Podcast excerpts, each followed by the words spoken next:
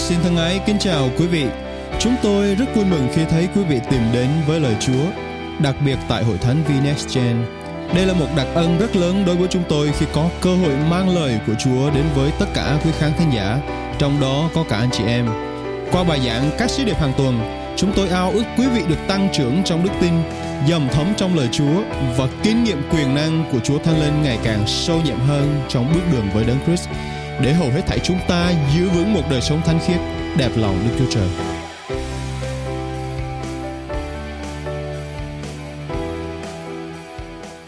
How are you doing today? Mọi người chúng ta sáng nay khỏe không ạ? Cảm ơn Chúa. Chúng ta đã bắt đầu uh, những ngày ngày lạnh uh, à, đang đến đây và thực sự đã đến rồi.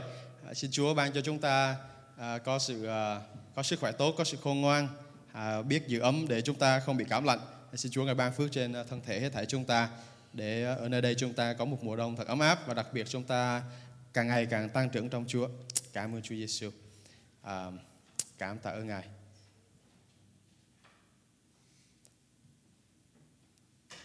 Bài giảng hôm nay có tựa đề là không giới hạn. Hội thánh hãy nói là không giới hạn. Unlimited. Hoặc chúng ta có thể nói là no boundaries. Và trong vương quốc Đức Chúa Trời thì một điều chúng ta cần nắm rõ đó là không giới hạn. Và chúng ta nắm được nguyên tắc này thì chúng ta sẽ không còn lo ngại, chúng ta sẽ không còn hoang mang, chúng ta sẽ không nghi ngờ về khả năng mà Đức Chúa Trời có thể làm và ban phước trên cuộc đời chúng ta. Chúng ta đã nói đến những chủ đề các tuần trước. Chúng ta nói đến vị vua là đấng đang cai trị đời đời. Chúng ta nói đến thần dân tự do là tất cả chúng ta được tạo dựng một cách tự do trong Chúa, trong vương quốc của Ngài không có nô lệ kính thưa anh chị em. Trong vương quốc của Ngài không có người bị áp bức. Trong vương quốc của Ngài không có người làm phục vụ một cách gọi là khổ sai. Nhưng mà Ngài tạo dựng mỗi một chúng ta có sự tự do từ ban đầu. Và sự nô lệ đó chính là do lựa chọn của con người, do tội lỗi của con người để rồi chúng ta bị ràng buộc trong những sự nô lệ đó. Tuy nhiên, ngay từ ban đầu Ngài không muốn chúng ta ở trong sự nô lệ. Ngày hôm nay chúng ta lại tiếp tục tìm hiểu nữa vương quốc của Đức Chúa Trời là một vương quốc không giới hạn. Không có điều gì có thể giới hạn được Chúa của chúng ta và chính vương quốc của Ngài. Khi mà chúng ta nhìn một bản đồ thế giới, chúng ta nhìn xuống chúng ta thấy các đất nước, các quốc gia được chia ra, được đánh các ranh giới của mình và nó lớn như thế nào, nó ở từ đâu đến đâu thì đều đã có giới hạn của nó. Chúng ta nói rằng ôi nước Mỹ này rất rộng lớn. Nhưng mà nước Mỹ cũng có giới hạn của nó. Và nước Việt Nam chúng ta có nhỏ bé đi nữa, chúng ta cũng có những giới hạn của nó. Và cảm ơn Chúa, tất cả mọi điều trên đất này có giới hạn bị lệ thuộc bởi một giới hạn nào đó nhưng vương quốc của Đức Chúa Trời, vương quốc mà chúng ta thuộc về là vương quốc không hề bị giới hạn bởi bất cứ điều gì khác. Và vương quốc đó nó vượt qua những điều mà chúng ta có thể nhìn thấy, những nhận thức và hiểu biết của chúng ta về những điều đời này. Và chúng ta không thuộc về một vương quốc của đời này, kính thưa anh chị em, ở trong đấng Christ chúng ta thuộc về vương quốc không giới hạn đó. Và tương tự như vậy anh chị em khi mà chúng ta hình dung đến một căn phòng chúng ta thấy rằng căn phòng có chiều cao, chiều rộng, chiều sâu trong một không gian mà có giới hạn. Chúng ta tạm gọi là không gian ba chiều. Không gian này có giới hạn. Được định ranh giới bởi chiều cao kích thước của nó. Nhưng mà chúng ta đang ở trong không gian thuộc linh trong vương quốc Đức Chúa Trời chúng ta không bị giới hạn bởi tất cả những kích cỡ đó, bởi bất kỳ một kích cỡ nào. Và chúng chúng ta đã được Chúa Giêsu ngài dạy về vương quốc thiên đàng rằng rất là nhiều điều về vương quốc Đức Chúa Trời ngược lại với điều mà chúng ta biết được trên đời này. Và những điều mà Chúa Giêsu bày tỏ cho chúng ta qua lời của Thánh Kinh chỉ là một phần nào đó nhỏ thôi kính thưa anh chị em để chúng ta hình dung đến vương quốc của Đức Chúa Trời là như thế nào. Đến ngày chúng ta về với Chúa chúng ta sẽ hiểu biết tường, tường tận hơn về vương quốc của Ngài là vương quốc đời đời không giới hạn như thế nào. Giống như sứ đồ Phaolô có nói trong 1 Corinto là thứ nhất Corinto đoạn 13 câu 12 như thế này. Hiện nay chúng ta chỉ thấy qua gương một cách mập mờ. Đến lúc ấy chúng ta sẽ thấy mặt đối mặt. Hiện nay tôi biết có giới hạn. Đến lúc ấy tôi sẽ biết Chúa đã, như đã biết tôi vậy. Sứ đồ Phaolô đang nói đến trong bối cảnh về tình yêu thương, là tình yêu đời đời trong vương quốc thiên đàng và khi chúng ta được gặp gỡ Chúa, mặt đôi mặt, thì chúng ta sẽ được kinh nghiệm tình yêu đó một cách tương tận rõ ràng hơn, kính thưa anh chị em. Và chữ không giới hạn trong tiếng Hebrew, nó còn có một ý nghĩa rất đặc biệt, đó là không thể chứa nổi. Không thể chứa nổi là gì? Có nghĩa là không một điều gì trên đất này có thể chứa nổi vương quốc của Đức Chúa Trời. Vương quốc đó rộng lớn mà bao quát hết tất cả mọi thứ.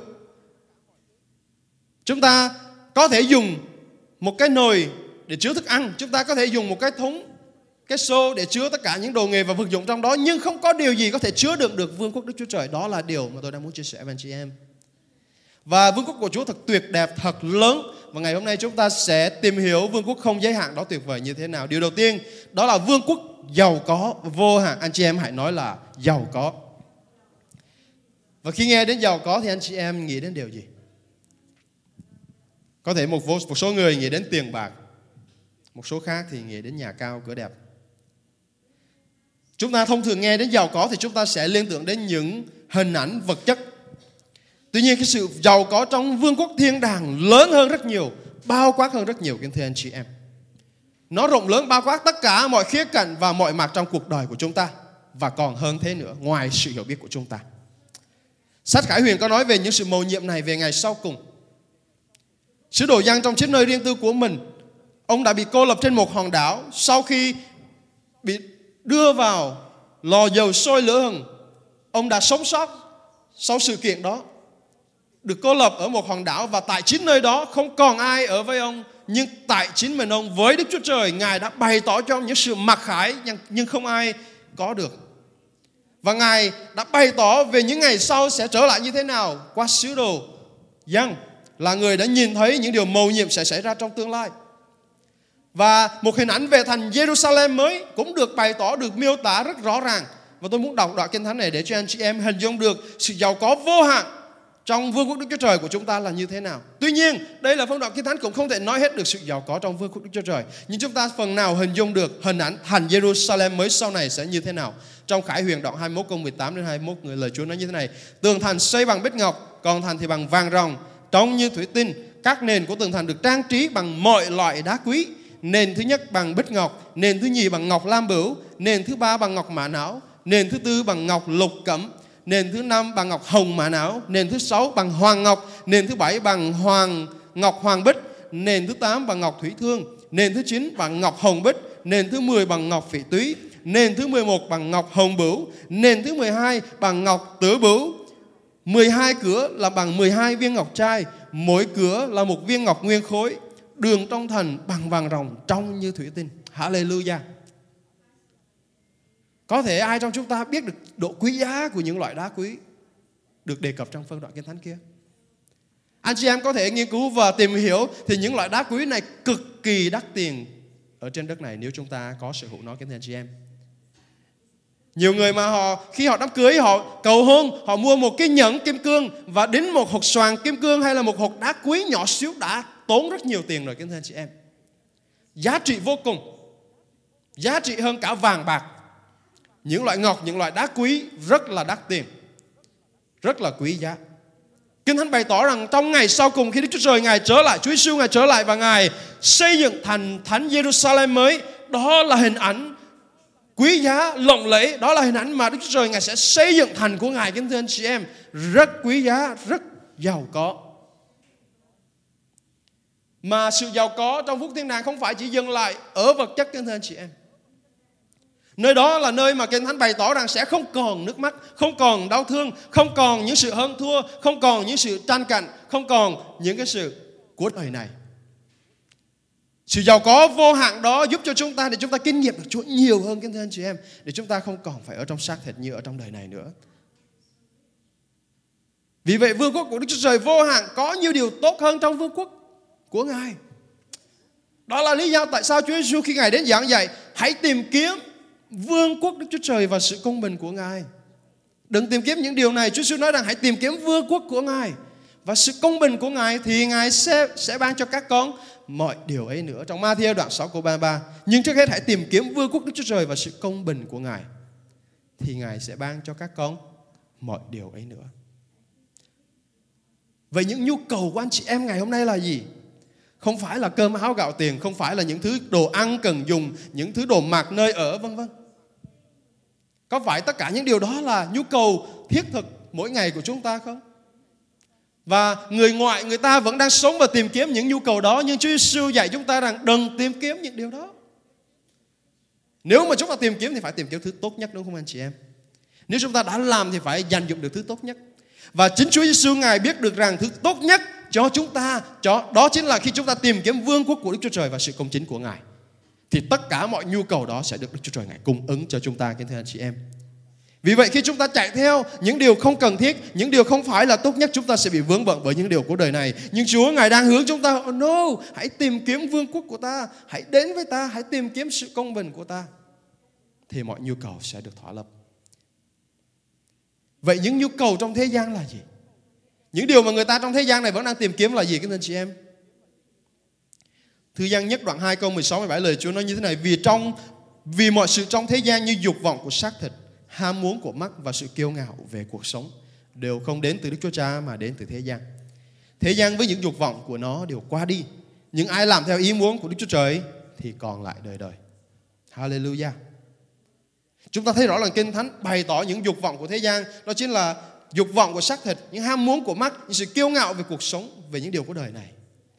Và anh chị em thân mến, như chúng ta đã nói trong series buổi đầu tiên, đó là những điều đó sẽ qua đi vì nó chỉ là tạm bợ mà thôi. Nhưng mà ai tìm kiếm những điều của Đức Chúa Trời, vương quốc của Ngài thì chúng ta sẽ kinh nghiệm những điều đó đời đời, lâu dài. Roma đoạn 11 câu 33 lời Chúa nói như thế này Ôi sự giàu có, khôn ngoan và hiểu biết của Đức Chúa Trời thật sâu nhiệm biết bao Sự phán xét của Ngài làm sao biết được Đường lối Ngài làm sao hiểu được các phân đoạn khác còn nói là ai mà làm cố vấn cho Ngài Ai mà làm cao sổ làm cố vấn Tư vấn cho Đức Chúa Trời của chúng ta Đức Chúa Trời Ngài là đấng giàu có khôn ngoan quyền bính và Ngài có thể làm được mọi sự. Ngài ao ước để mỗi chúng ta tập trung tìm kiếm Ngài kính thưa anh chị em. Để kinh nghiệm được sự sung mãn, sự phước hạnh trong Chúa là như thế nào. Chúng ta phải kinh nghiệm Chúa, chúng ta mới kinh nghiệm được sự phước hạnh, sự cung ứng của Đức Chúa Trời trong cuộc đời chúng ta là như thế nào. Vì vậy tôi khích lệ anh chị em Chúng ta thuộc về một vương quốc không giới hạn và vương quốc đó có đủ mọi điều kiện, mọi nhu cầu, mọi sự khỏa lấp trong những sự trống rỗng của chúng ta. Vì vậy hãy tìm kiếm vương quốc đó. Hãy tìm kiếm sự công bình của Ngài. Vì sự giàu có đó vô hạn. Sự giàu có đó sẽ giúp cho chúng ta trong mọi mặt của chúng ta. Và anh chị em thân mến, điều đó bao gồm tất cả mọi sự, không chỉ là tiền bạc, không chỉ là vật chất, nó vượt quá xa tất cả những điều đó. Và Đức Chúa Trời Ngài sẽ cung ứng cho chúng ta mọi nhu cầu đó. Và điều thứ hai tôi muốn chia sẻ với anh chị em buổi sáng ngày hôm nay đó là vương quốc Đức Chúa Trời là vương quốc đã có, đang tồn tại và sẽ đến. Đây là một sự mầu nhiệm mà chúng ta cần nắm bắt kiến hội thánh. Ngay từ đầu Đức Chúa Trời ba ngôi đã tồn tại và khi Ngài tồn tại thì vương quốc Ngài đã tồn tại. Chúng ta thấy được rằng Đức Chúa Trời Ngài tạo dựng con người trên đất và Ngài ban cho con người cái gì anh chị em? Một lãnh thổ để cai trị. Chúng ta có nói sơ điều này về những tuần trước.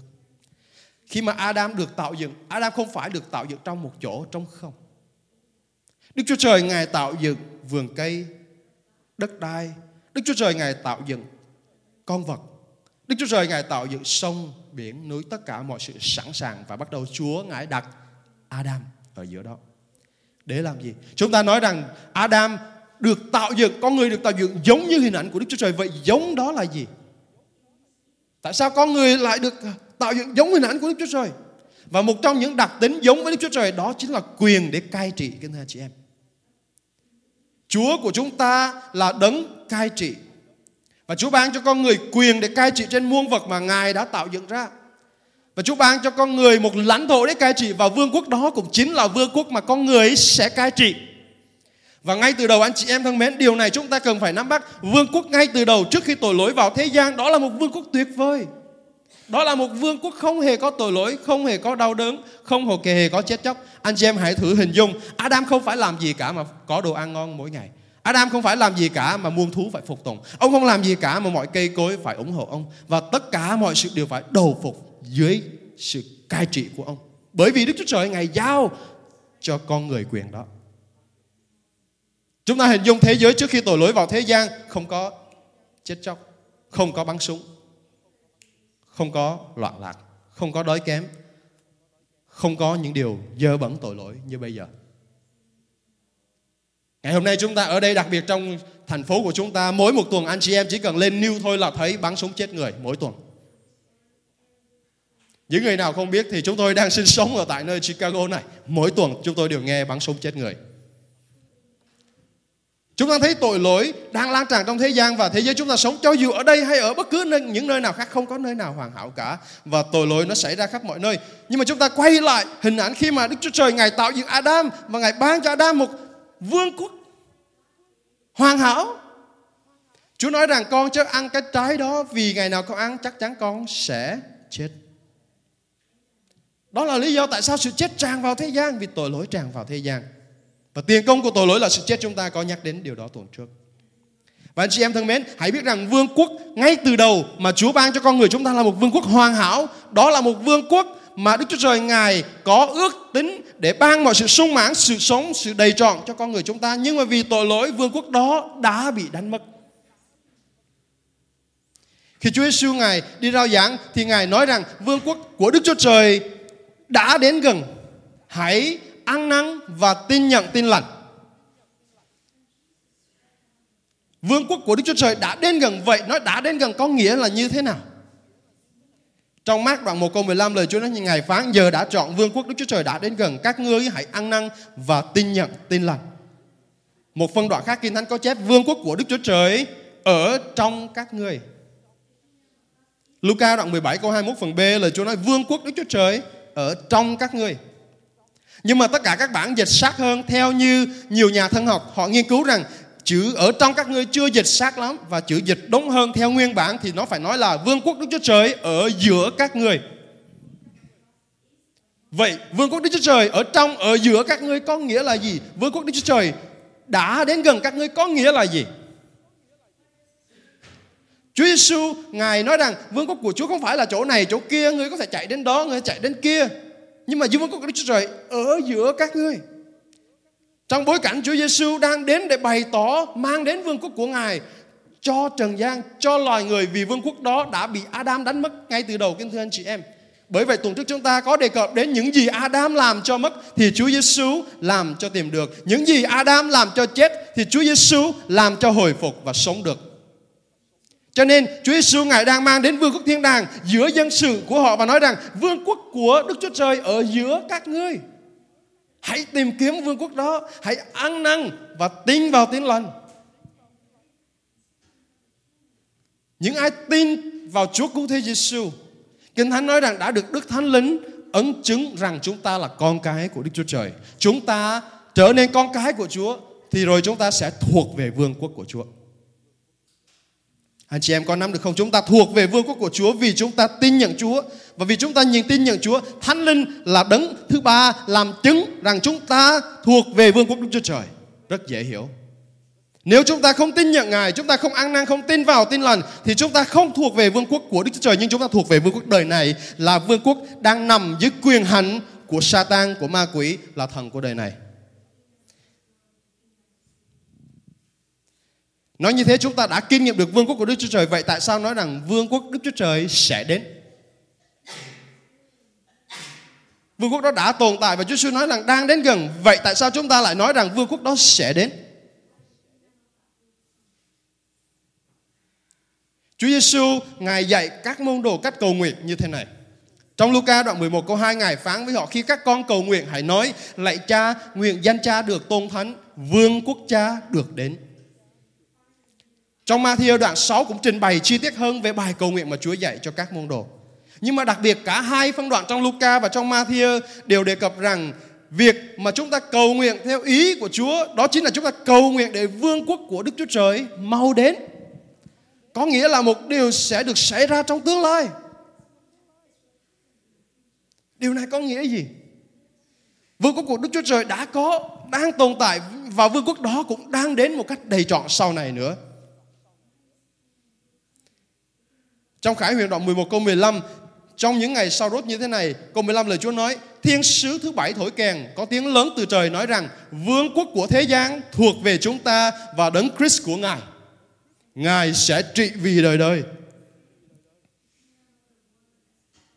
Đây là hình ảnh nói về sự trở lại của Chúa Giêsu. Chúng ta đang mong đợi, đang hy vọng vào sự trở lại của Chúa Giêsu. Đó là ngày mà Ngài sẽ đến để phán xét thế gian. Ngài sẽ thưởng phạt cho những người mà sống trên đất này bởi cớ cuộc đời của họ. Ngài sẽ ban thưởng cho các thánh đồ, các nhà tiên tri và những ai tin nơi danh của Ngài. Và quyền cai trị của Ngài sẽ mãi mãi đời đời vô cùng vô tận. Chính ngày hôm đó Ngài sẽ lấy lại quyền cai trị của vương quốc trên thế gian này, kính thưa anh chị em. Câu 15 nói rằng vương quốc thế gian thuộc về Chúa chúng ta và thuộc về đấng Christ của Ngài. Vậy bây giờ vương quốc thế gian thuộc về ai? Không phải chúng ta, kính thưa anh chị em.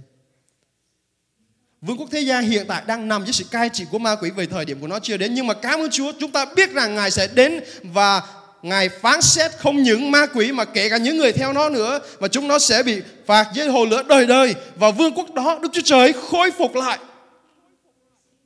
Cho nên mới nói rằng vương quốc đó đã có, đang tồn tại và vương quốc đó đang đến một cách đầy trọn các anh chị em. Bởi vậy tôi tạm gọi nó là một sự mầu nhiệm để chúng ta cần hiểu rằng vương quốc Đức Chúa Trời rất quan trọng trên cuộc đời của chúng ta. Ở trong bất cứ một hoàn cảnh nào chúng ta đều ở dưới và ở trong một vương quốc nào đó. Và vương quốc của Đức Chúa Trời là điều mà chúng ta mong ngóng nó đang đến. Chúng ta đã tin vào Chúa Giêsu, chúng ta đã kinh nghiệm vương quốc đó rồi, nhưng mà như Phaolô nói rằng chúng ta sẽ kinh nghiệm điều đó rõ ràng hơn, tường tận hơn nữa. Tôi lấy một ví dụ khác để cho hội thánh của Chúa dễ hiểu hơn. Trong ngày bầu cử tổng thống tại nơi đây, chúng ta biết rằng tất cả các phiếu đã được đếm, đã được xong, phê duyệt tất cả. Và họ đã có kết quả của người tổng thống ứng cử tiếp theo là ai. Và danh sách đó đã được thông báo vào đầu tháng 11 hàng năm. Có nghĩa là những năm tổ bầu cử tổng thống. Tuy nhiên, người tổng thống đó không có quyền hành cho đến tháng 1. Điều đó có nghĩa là gì? Người tổng thống được ứng cử, công bố là đã trúng cử tổng thống, được báo ra vào tháng 11. Nhưng mà hết tháng 11 đó và tháng 12 người tổng thống đó chưa có quyền hành để làm được bất cứ điều gì cả. Nhưng mà cho đến nhiệm kỳ kết thúc là hết năm đó đến rồi tháng 1 người tổng thống đó mới bắt đầu vào việc. Có nghĩa là sao? Chúng ta cũng giống như vậy, chúng ta đang mong đợi một vương quốc Đức Chúa Trời, chúng ta đang ở trong vương quốc đó rồi, chúng ta biết rằng trong Chúa Giêsu chúng ta đã đắc thắng rồi, chúng ta đã ứng cử rồi. Chúng ta đã ứng cử là chúng ta thuộc về vương quốc đời đời, vương quốc cha thiên đàng rồi. Nhưng mà làm sao chúng ta vẫn đang ở trong những cái sự vật lộn với vương quốc đời này Tháng 11 đến tháng 12 chúng ta vẫn đang vật lộn với điều đó. Chúng ta biết chúng ta thắng chắc rồi. Nhưng mà sự vật lộn đó vẫn đang còn. Kính thưa anh chị em, đó là lý do chúng ta sống trên đất này. Chúng ta luôn luôn tìm kiếm Chúa cậy dựa vào Ngài để vượt qua những sự vật lộn đó. Và Kinh Thánh nói rằng Đức Chúa Giêsu Ngài sẽ trở lại. Khải Huyền nói rằng Ngài sẽ trở lại, Ngài sẽ đến và khôi phục tất cả mọi thứ một cách trọn vẹn. Thì khi mà tháng 1 trở lại, chúng ta sẽ thuộc về vương quốc của Ngài cách đời đời. Khi mà Chúa Giêsu trở lại, chúng ta thuộc về vương quốc đó một cách đời đời kính thưa anh chị em. Và sự vật lộn nó không còn nữa ma quỷ nó phải bị trừng phạt đời đời và những người theo nó cũng sẽ bị trừng phạt đời đời và chúng ta sẽ được hưởng trọn vương quốc Đức Chúa Trời một cách đầy trọn. Cảm ơn Chúa. Xin Chúa Ngài tiếp tục giúp cho chúng ta để chúng ta hiểu lời của Ngài. Vương quốc Đức Chúa Trời thuộc về những người bé mọn là điều thứ ba tôi muốn chia sẻ với anh chị em. Chúng ta nói đến vương quốc không giới hạn, chúng ta nói đến vương quốc đó có đầy đủ mọi thứ, không có gì có thể chứa nổi. Chúng ta lại nói đến vương quốc đó đã có, đang tồn tại và đã và đang đến, sẽ đến. Và vương quốc mặc dầu lớn lao như vậy đó, kính thưa anh chị em. Nhưng mà vương quốc đó lại thuộc về những người bé mọn. Vương quốc mà lớn không có gì có thể chứa, nhưng mà những người bé mọn không có gì lại có thể được có vương quốc đó. Đây lại là một nghịch lý. Đây lại là một sự đảo ngược. Và đó là một lẽ thật trong Chúa. Vậy người bé mọn là người như thế nào? Người nhỏ bé là người như thế nào chị em? Khi chúng ta nghe đến từ bé mọn thì chúng ta liên tưởng điều gì đó thiếu giá trị, đúng không? Có nhiều người chỉ thích bự thôi, không thích nhỏ. Mua iPhone cũng phải mua Pro Max Big One. Chúng ta ở nhà phải nhà bự. À, mua cái gì cũng phải bự mới được. Nhưng mà bé mọn có nghĩa là gì? Nó là thấp kém, nó là đôi lúc có nghĩa là đôi lúc cảm thấy hèn mọn nữa kính thưa anh chị em. Nhưng mà vương quốc thiên đàng lại thuộc về những người như vậy. Chúa nói vậy. Trong Luca đoạn 18 câu 15 16 Người ta cũng đem đến các trẻ em với Chúa Giêsu để Ngài chạm đến chúng. Thấy vậy các môn đồ trách những người đem đến. Nhưng Đức Chúa Giêsu gọi họ lại mà phán rằng hãy để các con trẻ đến cùng ta, đừng ngăn cản chúng. Điều tiếp theo rất quan trọng anh chị em hãy nghe. Vì vương quốc Đức Chúa Trời thuộc về những người giống như con trẻ ấy. Hallelujah. Các con trẻ đang được đem đến với Chúa Giêsu để Chúa Giêsu đặt tay trên chúng để Chúa Giêsu cầu nguyện cho chúng. Các sứ đồ thì thì can ngăn nó không. Tại sao mà đem con nít tới đây? Thì Chúa Giêsu nói, no, đừng có can ngăn. Vì vương quốc của Đức Chúa Trời giống như các con trẻ đó. Nếu mà chúng ta không khiêm nhường hạ mình, nếu chúng ta không trở nên giống như trẻ thơ thì anh chị em thân mến, chúng ta sẽ không thể vào được vương quốc Đức Chúa Trời.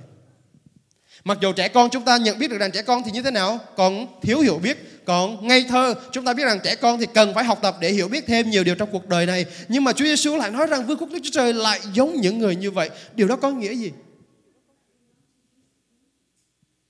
Và chúng ta nói rằng Kinh Thánh nó thuộc về và chúng ta biết rằng khi mà chúng ta thuộc về một ai đó, chúng ta thuộc về một nơi nào đó, điều đó rất quan trọng. Chứng tỏ rằng chúng ta sở hữu, kính thưa anh chị em, chúng ta có quyền ra vào, chúng ta có quyền hành động trên cái điều mà chúng ta thuộc về.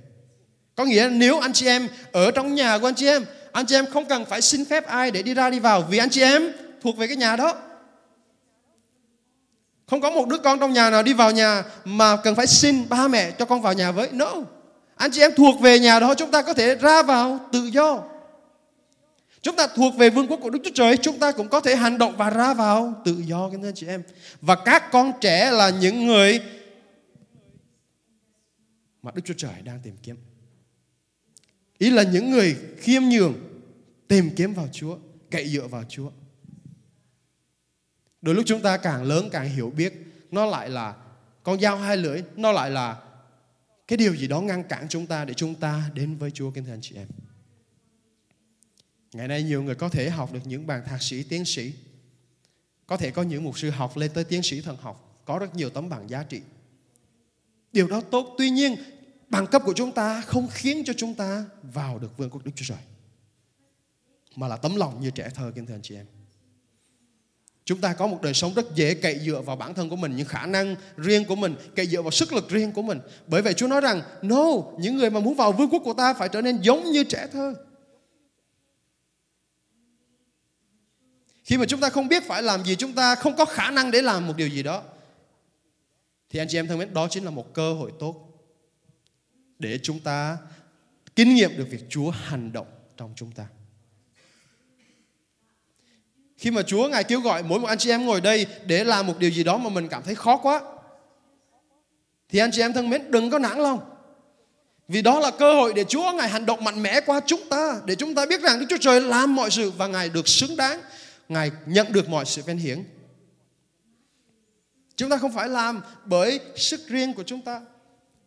Chúng ta nghe về những người giáo sĩ biệt tứ về đạo ngày hôm qua tại đất nước Ai Cập là những nơi mà Hồi giáo đang rất phát triển và họ vẫn không từ bỏ Chúa. Và kết quả là họ đã bị bắn chết. Chúng ta thấy rằng họ làm được điều đó không phải bởi khả năng của họ. Khi mà nhiều người đang buồn phiền, đang thấy cảm thấy thương tiếc vì những người tính mạng họ đã mất đi. Nhưng mà tôi cảm thấy cảm ơn Chúa tuyệt vời. Họ đã được giải thoát, đã trở về với vương quốc Đức Chúa Trời nhanh hơn trước chúng ta nữa. Cảm ơn Chúa vì sự phước hạnh đó. Cho nên chị em thân mến, chúng ta những người thuộc về vương quốc Đức Chúa Trời là những người hoàn toàn cậy dựa vào Ngài, là những người mà Kinh Thánh nói rằng chúng ta là những người nghèo khó trong tâm linh. Trong Ma-thi đoạn 5 câu 2 lời Chúa nói như thế này, phước cho những người nghèo khó tâm linh vì vương quốc thiên đàng thuộc về họ. Chúng ta thấy được vương quốc thiên đàng thuộc về những người bé mọn, những người như con trẻ và vương quốc thiên đàng trong phân đoạn kinh thánh vừa rồi còn nói rằng nói rằng là thuộc về những người có tâm linh nghèo khó. Vậy tâm linh nghèo khó là gì? Người như thế nào mới gọi là người có tâm linh nghèo khó? Chúng ta hình dung được người như trẻ em thì đã rõ rồi đúng không? Nhưng mà người tâm linh nghèo khó là người như thế nào? Spiritually poor. What does it mean? Nghèo khó trong tâm linh là tấm lòng hoàn toàn đầu phục được biểu lộ rõ ràng trước mặt Chúa. Và người nghèo khó trong tâm linh là người luôn luôn khao khát để tìm kiếm và cậy dựa vào Chúa kính thưa anh chị em, không dựa vào sức riêng năng lực riêng của mình. Tôi lấy ví dụ, nếu mà bạn đang gặp nan đề mà không kêu cầu Chúa, bạn không thể được gọi là người nghèo khó trong tâm linh. Nếu mà bạn luôn lên mình kiêu ngạo và nghĩ rằng mình đã hiểu biết lời Chúa đủ rồi, không cần thêm nữa, bạn không phải là người nghèo khó trong tâm linh. Nếu bạn muốn tìm cách giải quyết mọi việc bằng sự khôn ngoan riêng của mình, bạn không phải là người nghèo khó trong tâm linh. Tôi thích một điều mà mục sư Jim Miller bày tỏ rất thú vị về việc nghèo khó trong tâm linh. Đó là ông nói, người nghèo khó trong tâm linh là người có tấm lòng của một người nghèo, có thái độ của một người nghèo và luôn luôn hoàn toàn phụ thuộc vào Chúa.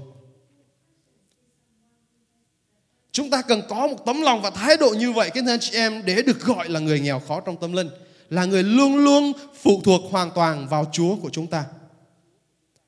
Khi anh chị em trở nên nghèo khó trong tâm linh, anh chị em thân mến, một điều tôi dám chắc rằng anh chị em đang rất giàu có trong mắt Đức Chúa Trời chúng ta. Và vương quốc Đức Chúa Trời thuộc về những người giống như vậy. Chúng ta là những người nghèo khó trong tâm linh, là những người bé mọn, nhưng mà Chúa lại ban cho chúng ta vương quốc thiên đàng lớn lao tuyệt đẹp vô cùng. Cho nên hỡi những ai tin đừng nản lòng, hãy đến với Chúa Giêsu, hãy tìm kiếm vương quốc của Ngài và sự công bình của Ngài. Chính Ngài sẽ làm thỏa lòng anh chị em, chính Ngài sẽ làm vui thỏa những sự uh, khô cằn của anh chị em, chính Ngài sẽ thỏa lấp những sự buồn phiền trống rỗng trong tâm linh, trong tấm lòng của chúng ta. Chính Ngài sẽ ban phước cung ứng và Ngài nếm biết tất cả mọi hoàn cảnh của chúng ta anh chị em. Vì vậy hãy đến với Ngài, chúng ta hãy khao khát Ngài để càng ngày chúng ta được kinh nghiệm vương quốc của Ngài cách đầy trọn hơn khi chúng ta sống trên đất này. Cảm ơn Chúa để rồi khi chúng ta về gặp Ngài mặt đối mặt tường tận, rõ ràng, thì chúng ta được ở trong sự phước hạnh nó đời đời lâu dài. Anh chị em, để anh chị em không phải hoang mang, chúng ta không phải băn khoăn, chúng ta không phải lo lắng khi những điều trong thế gian này xảy ra. Có rất là nhiều điều nó muốn thay đổi chúng ta, đánh lừa chúng ta, lừa gạt chúng ta bằng mọi phương cách, bằng mọi hình thức. Nhưng mà anh chị em thân mến, chúng ta thuộc về vùng quốc Đức Chúa Trời. Sự phước hạnh đó là sự phước hạnh được đảm bảo lâu dài.